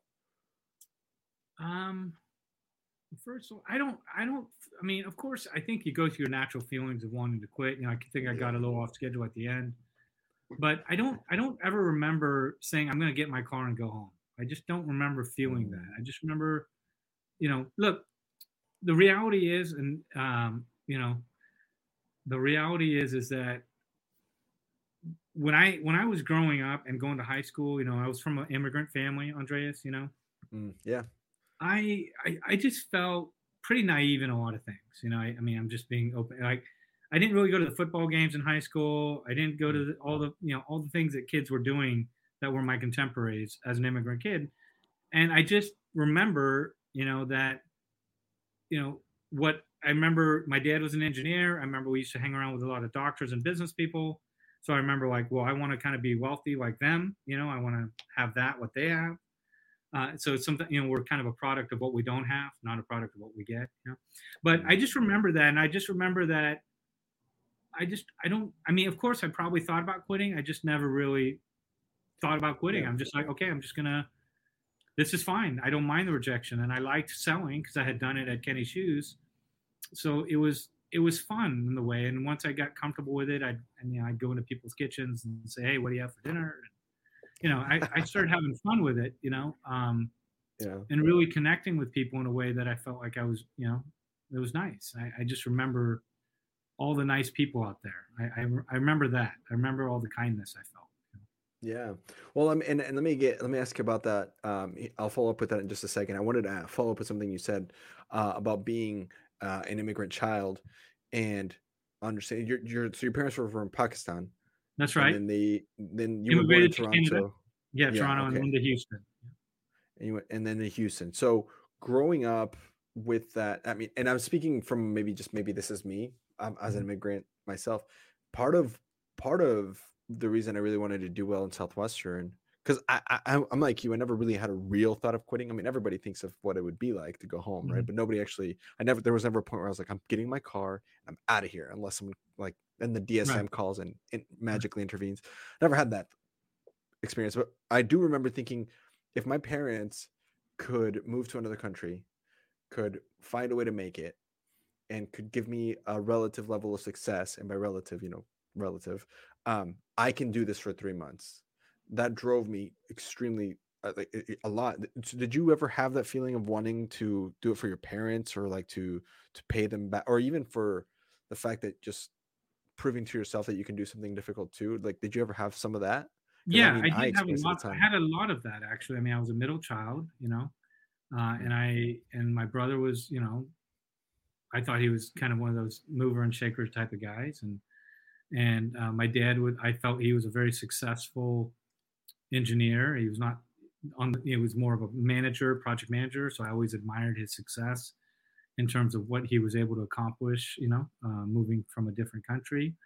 So I was driven uh, with a lot of ambition. And, and in high school, I mean, again, you know, I went to a school that I think I was one of two minorities, really, you know, and they didn't let me into the Young Republicans Club at the time. Not that I I care now about that, but at the time, you know, they didn't really um, accept me, you know, for who I was, and sure. those things really really motivated me because then I said, okay, I'm going to show you, you know, I'm going to show you that I can do this and that uh, you're underestimating who I am as a person, you know, and I was very driven by proving that, proving that to someone, you know and not that I even talked to anyone from high school. I mean, you know, it's how we create these images in our mind. Yeah. but it's, you know, they're no part of my life today. But how much that has driven me in my life is is uh, pretty incredible. I think in a lot of ways. You know. That's phenomenal, and and and that I totally relate so much to that because I mean I almost feel seen, you know, because I understand what you mean. It's like you yeah. watch me yeah. Oh, tell me I can't. I swear. Kind of like you said, it's that takeaway thing. It's like, yeah, I did this, and I did it. Uh, one of the things I did in high school as part of that, you know, piss off thing is, you know, the our class president I took his girlfriend to our, my prom just to really get under his skin because he was one of the worst of them, you know. And so I do, you know, I I had a lot of that what I call passive aggressive. I got to prove it to you, and you know, I got to get out there and make this happen, you know. And um, a lot of that, a lot of that was very driven by th- that emotion, you know. Yeah. It, it, did you ever find that people, um, while you were selling door to door, had a reaction to you know your race, your background, uh, like from uh, even after you introduced yourself? Did you run into any of that? Um, no, you know, one of the things, uh, and I, I don't think a lot of people, you know, my we have these discussions at home sometimes, and there's not agreement on it. I just never walked into a situation thinking someone's looking at me or treating me different. I mean, you'd have to slap me in the face for me to recognize it. Yeah. I mean, really, you know, even today, I'm like, ah, da, da, and then I think, oh, well, wait, they said something that would have been considered inappropriate, but yeah. it just doesn't, yeah. I just never walk into a situation thinking that. Does that make sense? I mean, yeah. Um, I used to think my nicknames as a fine carpet salesman was awesome, you know, but you know, I thought, well, that's cool, you know. But again, that had a tone that I'm from a different country, right? But I never looked right. at it maliciously. I mean, I always looked at it as endearing, you know. Um, yeah. But any of those type of things that happened on the book field or with the managers, I never, um, I never felt that way. I never walk into a situation thinking they're going to be because it's kind of like the what they call a reticular activation. I think is what you pay attention to, mm-hmm. is what you notice, you know. So I just yeah. don't I don't even let those things kind of seed in my mind, you know. Mm-hmm. Um, and so I just kind of let it, you know, let it go. Yeah, and I appreciate that mentality a lot. You know, it um it it um if you look for it, it'll find you for sure. You know, and then it kind of um, creates a crutch for you too, Andreas, right? If you if you delve yeah. into the thought, you know, if you kind of look for it, then you're almost giving yourself an excuse on why you shouldn't be able to do something or can't do something, and that you know, our mind plays those tricks on us all the time. You know, you kind of have to be your best lawyer. That sometimes, like, well, you know, why am I thinking that? yeah. What what's making me feel that way? So you're right. No, absolutely. Um, I mean, and it's and that's not to say that the the people don't face challenges like that in real, like actually, in real, like the people out there are are are not always, you know, uh, able to you know enjoy uh that mentality. For example, we had we had uh, people on our show who it was very clear that race was playing a major role into their experience. Right, we, we had a Delissa Allen sold in a in a town where she and she's black. She sold in a town where um there was like active KKK members and she knocked on one of their doors, you know. But mm. the way that she tells the story is kind of what you're saying, and the similar idea, but it was more like, hey, look, these are the circumstances of the world, and people are going to be how they're going to be in my life, and it's not up to me to determine or to let them you know it's up to me to let them not affect me but at the same time it's not up to me to try to tell them how to how to be i just have to deal with it because there's always going to be people like that right but there's mm-hmm. always going to be kindness as well and so assuming kind of going like you said walk into a situation assuming um, that things are okay that it's going to be fine that has a lot to do with how people do perceive you because there's a confidence in that knowing hey there, you can't hurt me. There's nothing you really are going to say or do that's going to offend me. And even if you do say something offensive i'm not really going to care. So mm. do your best or do your worst and either way i'm going to be giving you my best regardless of what happens. And that's a super cool mentality to have um, that i appreciate that, that you bring up because that's that's that that goes a long way you know? And yeah so, i mean it's, it's very true andreas. Look you know uh, it is out there it is definitely a challenge for a lot of people i'm not trying to in any way minimize that you know so yeah, yeah. um and i you know you see it and it happens but uh, again, you know, don't allow it. Don't allow it to bring you know to give yourself a reason not to not to persist or proceed or or move forward. Is what I'm trying to say. Yeah, brilliant. Yeah, and that's that's what I'm getting from you is it whether it's out there whether you face it or not, just uh, embrace it, right? And you, I love what you said about celebrate and and as a Colombian, you know, people, oh, do you got you got that stuff with you and scratch their nose, right?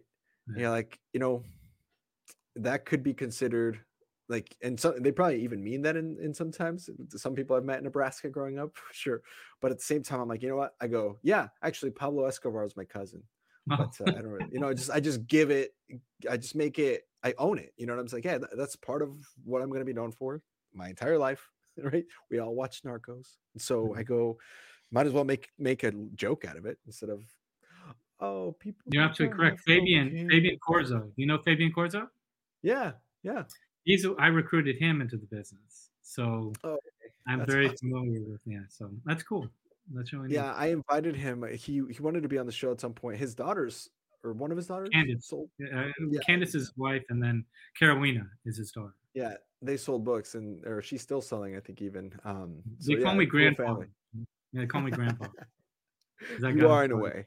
yeah, exactly. It's three generations. So, that's awesome. Um, as you're going through your summers, uh, after that first experience, you must have had a blast because you decided to come back for four more. um, how did you? How did you that the that your um, acumen grow as you went through the program, as you went into the recruiting stuff? How, how did you find that experience of recruiting and the management side of things? Okay, so from a from a you know my second summer was tough, you know, because that's when you know you you know what to expect. yes, you know. Um, yeah, but I, I managed it. Yeah, it's harder. Um, but you know, I think what I loved about Southwestern is um, I loved learning about how to be successful.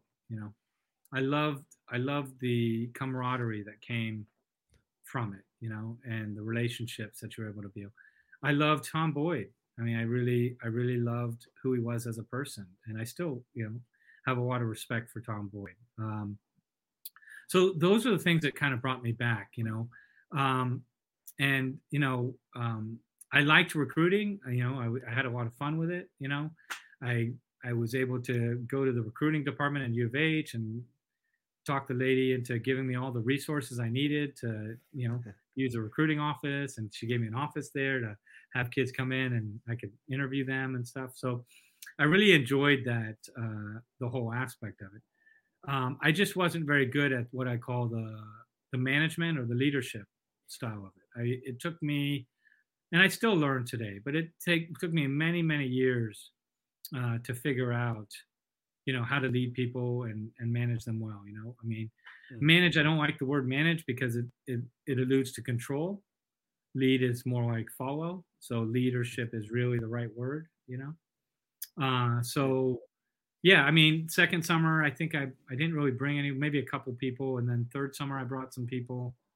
Mm-hmm. um i used to be able to get a lot of people to the interviews. That was what i think tom boyd always liked. I could just fill a whole room uh, were they good quality candidates? Probably not, but I was able to, you know. Um, and you know, so I, I had some teams. I think the last year was like ten recruits or something. They all kind of washed wow. out, except for maybe uh, maybe eight or nine recruits, and except for maybe two or three kids kind of lasted the summer, which I you know, uh, which I really liked, and uh, they were they were great guys. Um, and so Fabian funny. kept you know Fabian put you know sold for a couple summers I think two or three, and then he recruited his his uh, brother Tomas, you know, uh, yeah. Corzo. I remember being at Fabian's house and I'm, you know, doing the parent visit, and uh, I'm talking to his mom and dad, and and Fav- and Tomas walks by with a book just like this. You know, he's walking by and he's reading How to Win Friends and Influence People. You know, and I'm like, I'm like, I'm like, I'm like, uh, Tomas, you have you heard this? And his mom looked at me and said, "You only get one." I said, "Okay, I guess I got Fabian." like shit. You know, I would have loved to have Tomas the first year too. You know, but anyways, you know, that's how it works out. Um, but no, we had we we enjoyed Tomas was always part of the organization, and I uh, worked with him for a summer or two, and then Fabian, and then his sister, and uh, Matt Merritt, I remember, and Mark Upchurch. Wow. You know, so there's a few really Jason Ruby. There's some really great kids um, at that time. They're not kids anymore. Um, but I was terrible at it. Uh, I didn't really understand the principles of of um, how to how to help them get what they want, how to teach them. You know, I was dedicated yeah. to doing whatever they needed, but that's different than leading them to what they want and how to help them you know, get to the next level. It's tough. It's tough to really, uh, especially especially if it's something where it's like such a systematic thing where it's like just do this and if it doesn't work then you're like what am i missing it's hard you know uh, uh, when when you're trying to do it from scratch maybe it's a little easier but when there's a when you're trying to teach someone how to use a system that you have learned and they don't get it it just what do I do? like how do Yeah. I how do I help? So it's it's it's not an easy thing to do to lead people, especially in, in sales and, and and in business. So Right. that's definitely for sure. Now as things- you're oh go ahead, go ahead. No, go ahead, please. No, I was gonna say as you, as you're going through these summers and and and kind of trying to grow this base, you know, the was there ever a time that you they had a moment where you're like, aha, I kind of figured this out, and, and like, uh, was there a moment where it really clicked for you uh, in, in that regard? Still, still worked on it. I mean, I, I, I mean, I, I, I think I went through between Tom James and the business I'm in and Southwest, probably 30, 40 people. I mean, those poor souls had to put up with me.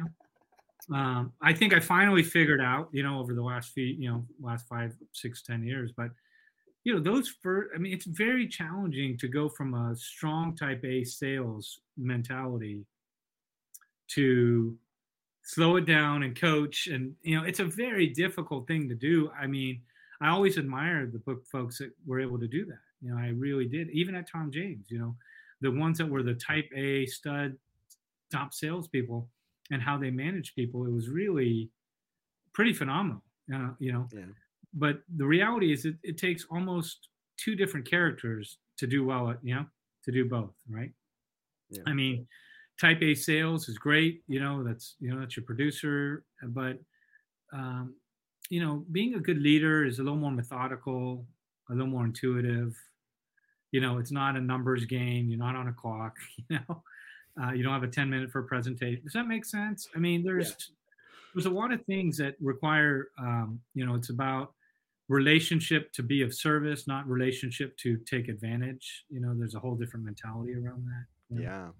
so it it takes a lot of understanding um, and a lot of uh, practice and and putting your heart in the right place and there's only a few good leaders i've ever really met you know that that really understand that concept of you know it's your in, you know goals aligned vision aligned you know if you help someone else with what they want it automatically aligns with yours.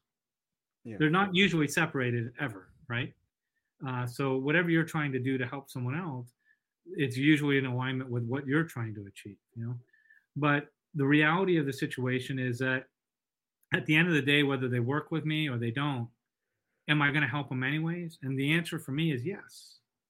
And that's the genuine level of leadership that i i admire and look for you know and and want to be. Mm. they don't have to work for me to be their great leader. They can be they can be somewhere else. I can work with them 10 years if they want to go somewhere else and i'm able to help them get to that next level or take that next step and i'm not going to personally benefit from that so be it. That's okay right that's the Yeah. type of leader i aspire to want to be That's brilliant. Oh, Javed, you're you're awesome, man. I'm so happy to be speaking with you. Um, how how did you know it was time to go? I mean, if I why not six summers and why not four? You know, you know saying? they How wanted me to do more of the recruiting obviously and that just didn't Yeah. really you know obviously obviously you know i enjoyed it but i didn't i wasn't very successful at it and uh you know uh, and i thought it was just time time to move on time to you know um you know time to go do do what i needed to do you know? I mean i think it's just sometimes you feel it and uh, you know you know what confusion is right? It's when your when your mind and your gut feeling are opposing each other. So i go with my gut feeling. Ah, I love that. If anything, write that down, kids. yeah so gut feeling is really kind of how i like to lead. We can talk ourselves in and out of everything all day long uh, and that's kind of what gets us in trouble but go with what you feel because more than likely that is the right that is the right decision That's the right choice. I love it. Um, okay, so let's do this. I have some rapid fire questions for you. This is a little segment we'd like to do, and then we go into some ponytails. Is that okay? So okay some of your favorite memories.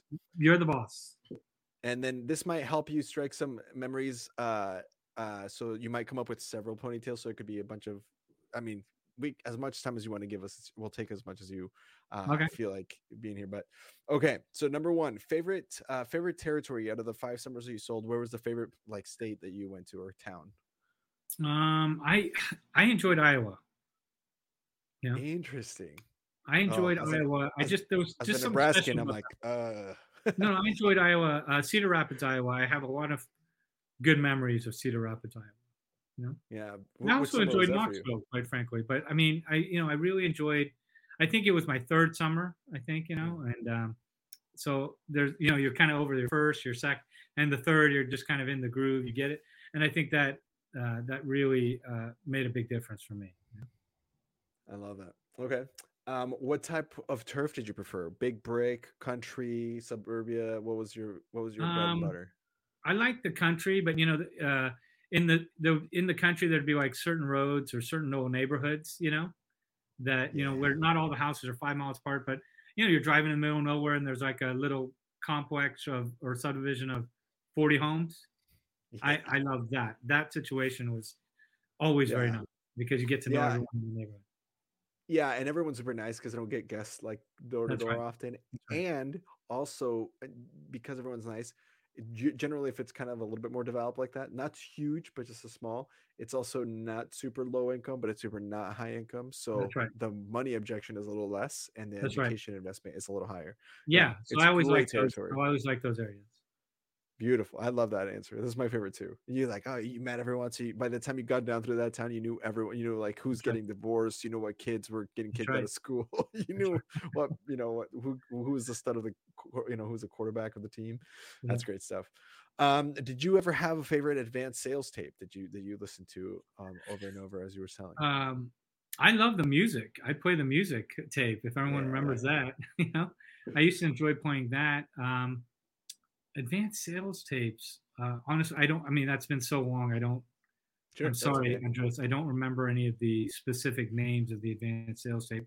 But you know, if you're talking about people that I enjoyed listening to or learned from, uh, it was Dan Moore.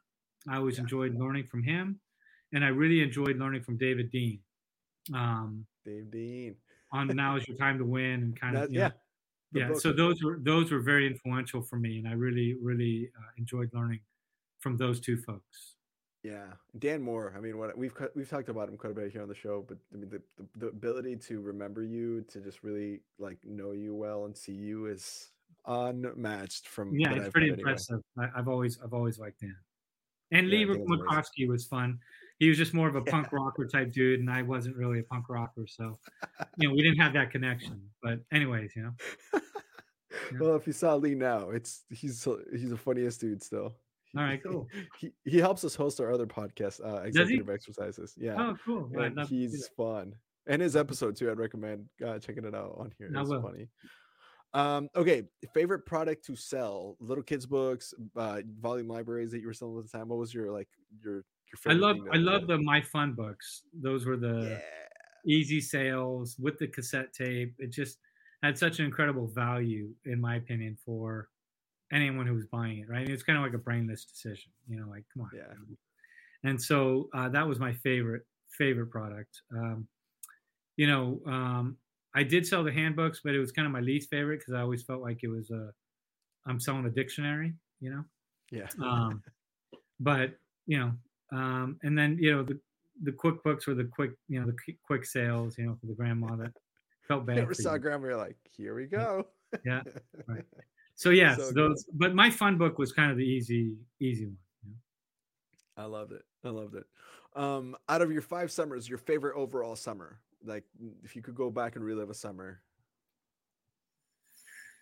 Uh, if I had to go back and relive it, um, man, I have such nice things of all of them. Uh, I liked Cedar Rapids. I thought that was a Still coolest back to summer. Cedar- Yeah, I really loved it. I mean, West Virginia was fun, Knoxville was fun, Kansas was good.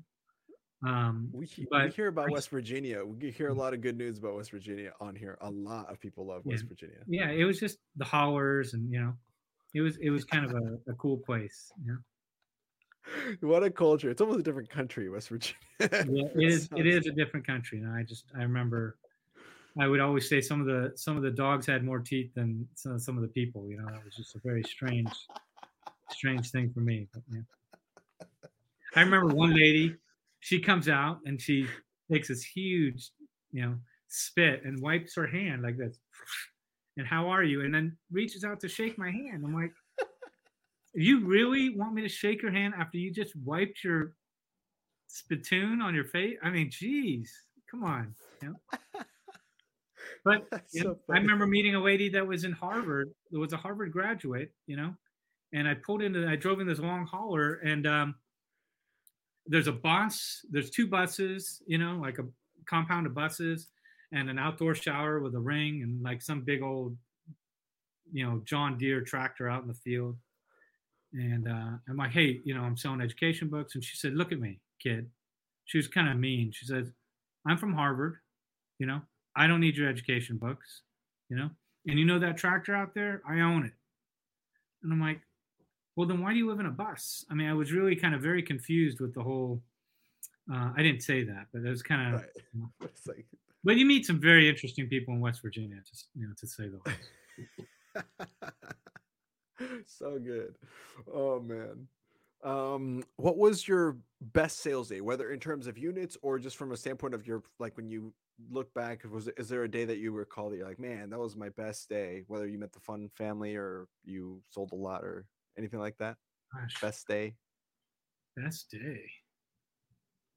I can, can tell you my last one.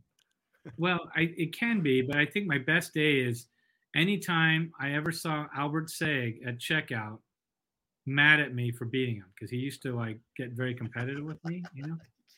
And he would be beating me all throughout the whole summer, the whole summer, right? And um, I was very good at deliveries, you know. I was very good at. I would always be I'd sell like eight, 900 units more on top of what I was selling.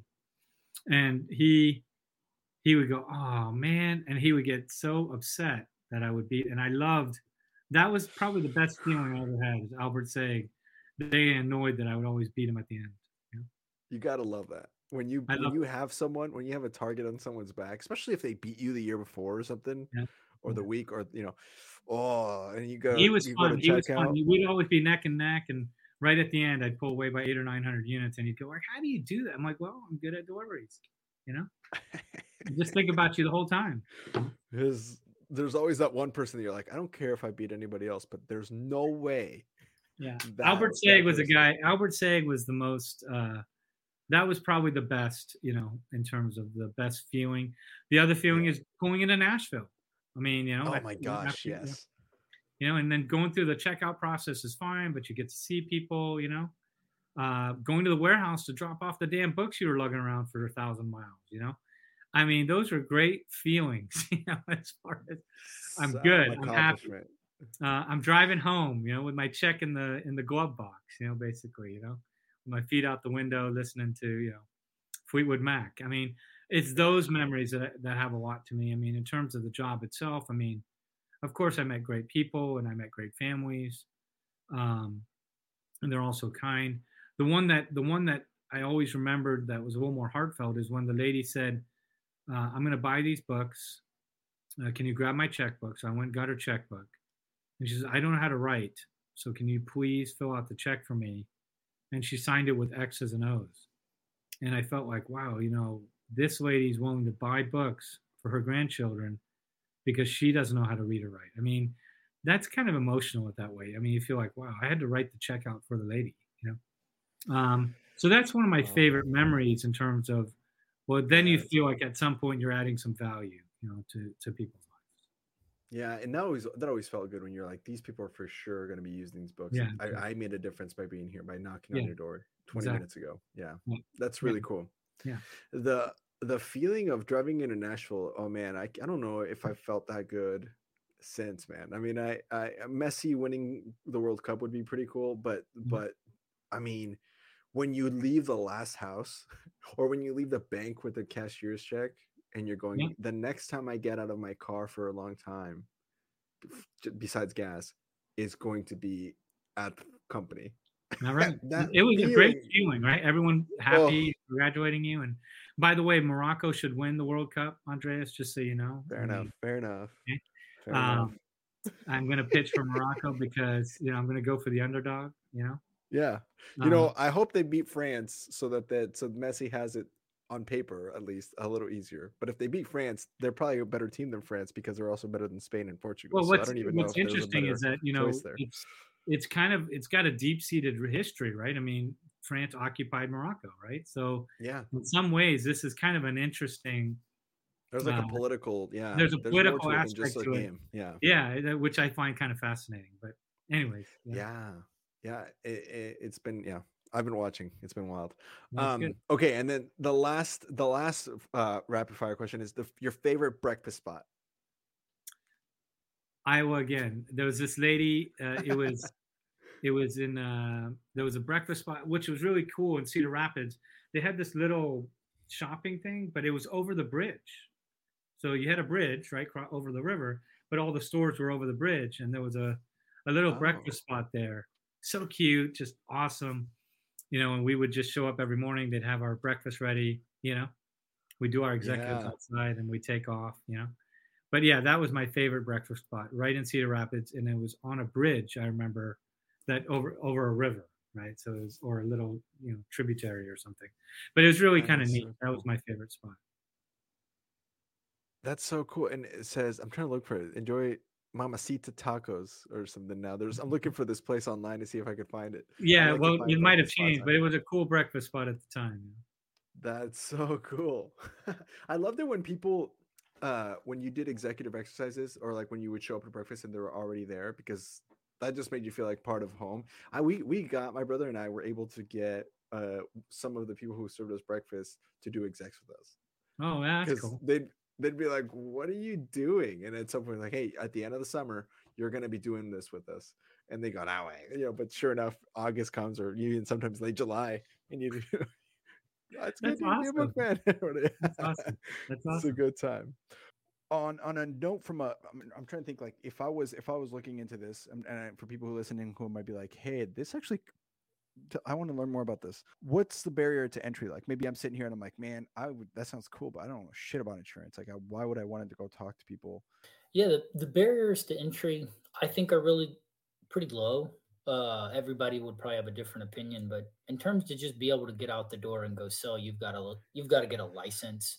I have my life and health license because you needed the health license at Family Heritage, or if you want to sell Medicare products or certain types of health products, you have to have the health side. But what it takes to get either one or both of those licenses is roughly the same. You take a study course. You may need to study for 15 hours. You may need to study as many as 30 hours. But like with Cardinal, we've got a, a, a pretty cool course from studying to getting your license can can be as quick as like seven to 10 days if you really 15 to 20 if you're moving at a medium pace. And beyond that, if it takes you longer than that, you're just not really all that motivated to start because it's Yeah. not a difficult process. Yo, let's get off schedule one last time. Go watch a movie, or maybe you should figure out how to work at Enlight Energy. Alex Black is crushing it down there, and a former DSM, Julio Hernandez, are both running this company. And man, they are cranking 10 people on their team and growing. It's enough that uh, Alex only has to sell like one thing every other week and make over six figures. So if you want to learn more about that and maybe help change the planet, click on the link below. Oh man, so cool. Well, uh Javed, do you mind if we go into some ponytails and and maybe Sure. uh, just continue picking your brain about some of the fun memories that you've had from from the book field or some of your favorite stories that you remember? I mean, I, I know you've shared some already, and they've been so fun to hear. Um, but this is so people know who are listening, and if this is your first episode, the ponytails part of the uh, of the episode is now we're moving towards the last phase and it's usually uh, sometimes it's anywhere from 10 to 30 minutes long it just depends on how many stories we have to hear um, but it's where it's it's it's our guests favorite stories from the book field whether it was a big customer that bought uh, their favorite hq spot um, if, if it was just a, a really kind of like a heartfelt story kind of the lady where you wrote the checkout to uh, something hilariously comical that you can't even like comprehend how it happened in real life so um, i'll give the mic over to you it could also be important lessons that you learned along the way things that you still carry with you um, but uh, it's your it's your call what you want to share with us here as I kind of uh, wrap up. Uh, so take it away, my friend. It's been a pleasure. Well, thank you. Uh, you know, I'm again. It's been what almost 30 years since I've sold books, man. So, and you got to go deep into the memory banks uh, to remember. That's one of the things that I don't really think a lot about. Uh, those type of things. I'm always thinking about where I'm going, kind of things. I never really. Um, so, um, you know, I think some of the some of the favorite stories is you know um, when uh, you know it's just the things I would do. I I remember you know um, in Iowa. I don't know why it's my favorite place, but the thing that disgusted me is that you know I just remember coming home tired as hell. You know, after a full day of selling books. Uh, they had a kid that uh, had some special needs, you know, nice kid. They had some cats, and they gave us a room upstairs, you know, uh, for John Crab and I uh, to sleep on a double together. I mean, it's the only time I find guys are that comfortable sleeping that close together. I think at that point you're just so damn tired, you know, you don't really matter. care. It's soft. Yeah. But for some reason, you know, the cat would piss on the bed every single night, every day. And can you imagine having to come home? You're tired as shit. You don't have any. You don't have any additional sheets, and I just have to sleep in the cat piss. I'm like, I, and I can't even fathom how John Crab and I slept in cat piss every freaking night. And it wasn't like once a week. It was like fresh every day. You're you're sweaty and, and you're just you just drop down on the it starts I mean- warm, it ends up cold. yeah, I just I just don't understand how how I did that, you know. Um It helps you. It helps you get encouraged for the cold shower. that's right. You know, and then Like we you know when the cold you're not shower is better. any- you're not even wiping off any germs with your damn cold shower either, right? You know, you're just It's just living in cat piss the whole summer. you. Um, by the end of the summer, you just have a yellow spot wherever the cat was. Like, I just- you you didn't know- wash it from the cold shower. sometimes I can't. I look back and I said, "How did I? How did I? You know, how did I do that? How did you tolerate that? You know, Yeah. um, you know, Do you do you, when you tell your wife? I I found this. My wife didn't sell books. Um, when you tell your wife about some of this stuff that comes up, kind of because it comes up all the time. You'll be driving and you just think of the most random thing from the book. Feel like, oh my gosh, this happened to me. Um, what does she say when you when when you try to describe this I mean, in, in the beginning when we were first married, I had a lot more memories of the book field, so I talked more Yeah. about it, and she'd be like, "Oh, it's cool," and you know. But you know, anyone who who um, doesn't sell books, it's really difficult for them to to relate, you know, to what what you're really talking about. Like, you know, what you know, why is a chicken eating my pretzels as soon as I go knock? You know, the, I I run out of my car, I come back, there's a chicken eating all my pretzels. You know, how the hell do you get a chicken out of your car eating your pretzels? You know? think about that you know flying all in your car and so you know uh, it's stuff like that you know it's just causing problems you know um, one of my favorite memories is the summer i was with um, tomas and uh, fabian uh, in knoxville you know we had two houses next to each other you know um, and that was a favorite that was a nice time you know because you get home and there was six or seven of us not just you know two of you you know Yeah, that's gonna be Uh, fun. so that was always really nice memories. Um, the scariest memory I had was when I was trying to get in my 30 demos a day. I remember this guy, you know, I'm like, I'm like, oh, you know, Clint, you know, someone's like, hey, you gotta hit your 30. So I'm driving around, I pull into a gas station, I pull out a cookbook, you know, and uh, this guy's sitting in his truck kind of off to the corner. I'm like, oh, great, you know, being a woof, you know, uh, oh, this is good. I'll, I'll go to that guy in the truck, you know. In the So dark. I'm like, I'm like, yeah, I'm like, hey, you know, I'm just trying to, you know, I'm trying to get my 30 demos in. I just want to show you this quick cookbook. I mean, no value in what we're doing, right? It's just action over, you know, activity with no value, right? So the guy just looks at me. I remember him looking at me, and I remember this look. And he takes his fist and he punches the window in front of him, and the whole windshield cracks, right? I'm like, Wow. uh, I'm like, uh, okay, you know, I'm like, I, I'm sorry, and I and I just I just turned around right away and left, you know. So that was kind of the scariest moment. Uh, the most uncomfortable moment I had is um, I can't remember what town this is. Uh, you know, a lot of the guys talk about you know women hitting on them and stuff like that. You know, so Mhm. I'm out in Kansas, I think, and it's hot as hell. You know, the fumes off the tar. And you're running down the street, and and I just go in. And I knock on this guy's door. He, he answers the door. His kids are home, and he goes. Uh, I go, listen. You know, I'm like, here's what I'm doing. Uh, Can I get a glass of water? You know. And he goes, yeah, sure, come on in. So he gets me a glass of water. So I sit down, and normally I'd read the kind of like pick up the paper or kind of look at whatever, you know, kind of just I'm glancing at the paper. And first of all, I'm really pissed off because it's like 110 degrees outside, and the guy gives me tap water. You know, he doesn't even put Oh my ice in it. gosh. I'm like, it's like drinking fire with fire. Like, what the hell's wrong? Yeah. but later on, I discovered what he was thinking. So I'm sitting there and I'm just kind of like, you know, doing my, and he's he's looking me up and down, you know, and uh, and uh, and I'm like, okay, well, that's kind of weird. And then he leans in and says, "You want to mess? You know, you, you want to go mess around, or you know, something like that." What? And I'm like, I'm like, I I drop, I almost drop the uh, you know the cup. I get up right away, and I'm, I've never been hit on by that in that way, right? I mean, Yeah, Again, this is 1990 something. Like, this is 1990, whatever, two, whatever. normal, This guy's yeah. hitting on me, right? You know, I'm like, no, that, that's okay. And so I, I leave his house, and uh, okay, I'm, and I'm running down the street, still thirsty as hell, obviously. Like, and I see this guy come up in his car behind me. I'm like, oh, crap. You know, what is this gonna mean? You know, he's gonna like shoot me. What's gonna happen here? You know, he's gonna like, Jeffrey Dahmer's still alive at this. Exactly, This you know, going like, like, I just want to take do? pictures. So he pulls up next to me, and I'm just looking at him, and he's like, "Listen, I'm sorry. You know, can you not tell the neighbors? You know." I'm like, "Dude, don't worry about it. We're good." You know, and I just kind of moved on, and he he did his own thing. But the least thing you could have done is bought some books from me for hitting on me. But you know, Come on, yeah. I should have said that actually. I said, "Listen, if you buy some books from me, I won't say a damn thing." You know, make them pay three, four hundred dollars for a whole set of books. That would have been the best thing to say. Donated to the kid to the. That's right. Yeah.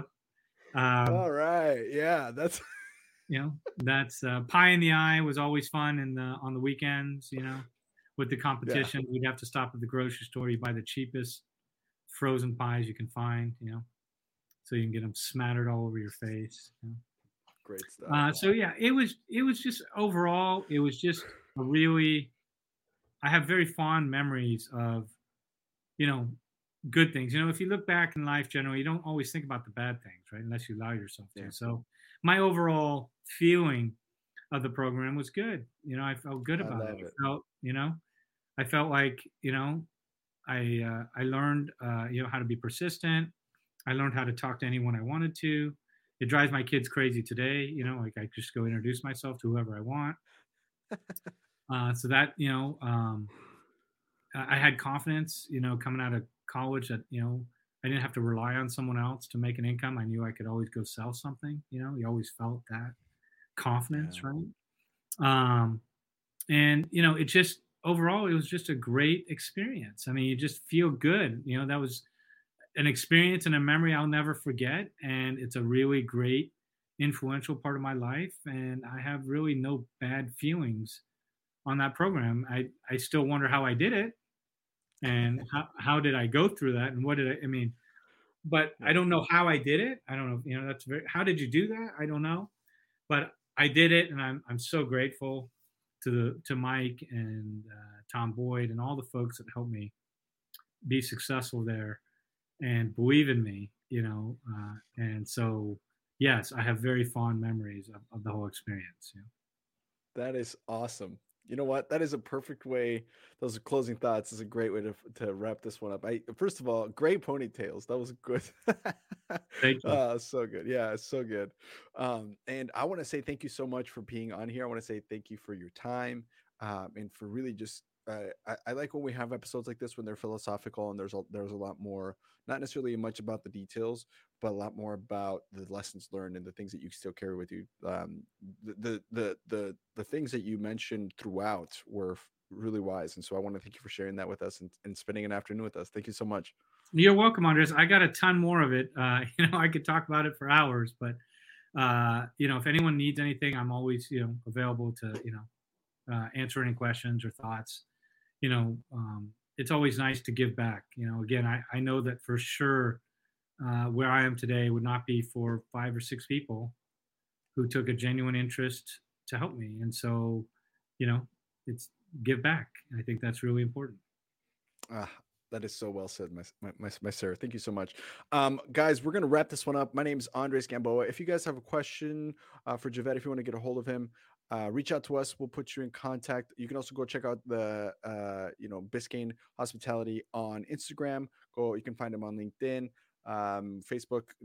th- there's lots of ways to find uh, to get in, a hold of people. But if you are completely lost, just messages on our platforms, and we can get you to connected. Um, thank you so much for for listening. We'll catch you guys on the next one. Like I said, my name is Andres Gamboa. I am your host. I will uh, we'll be back later. Thanks so much. Bye everyone.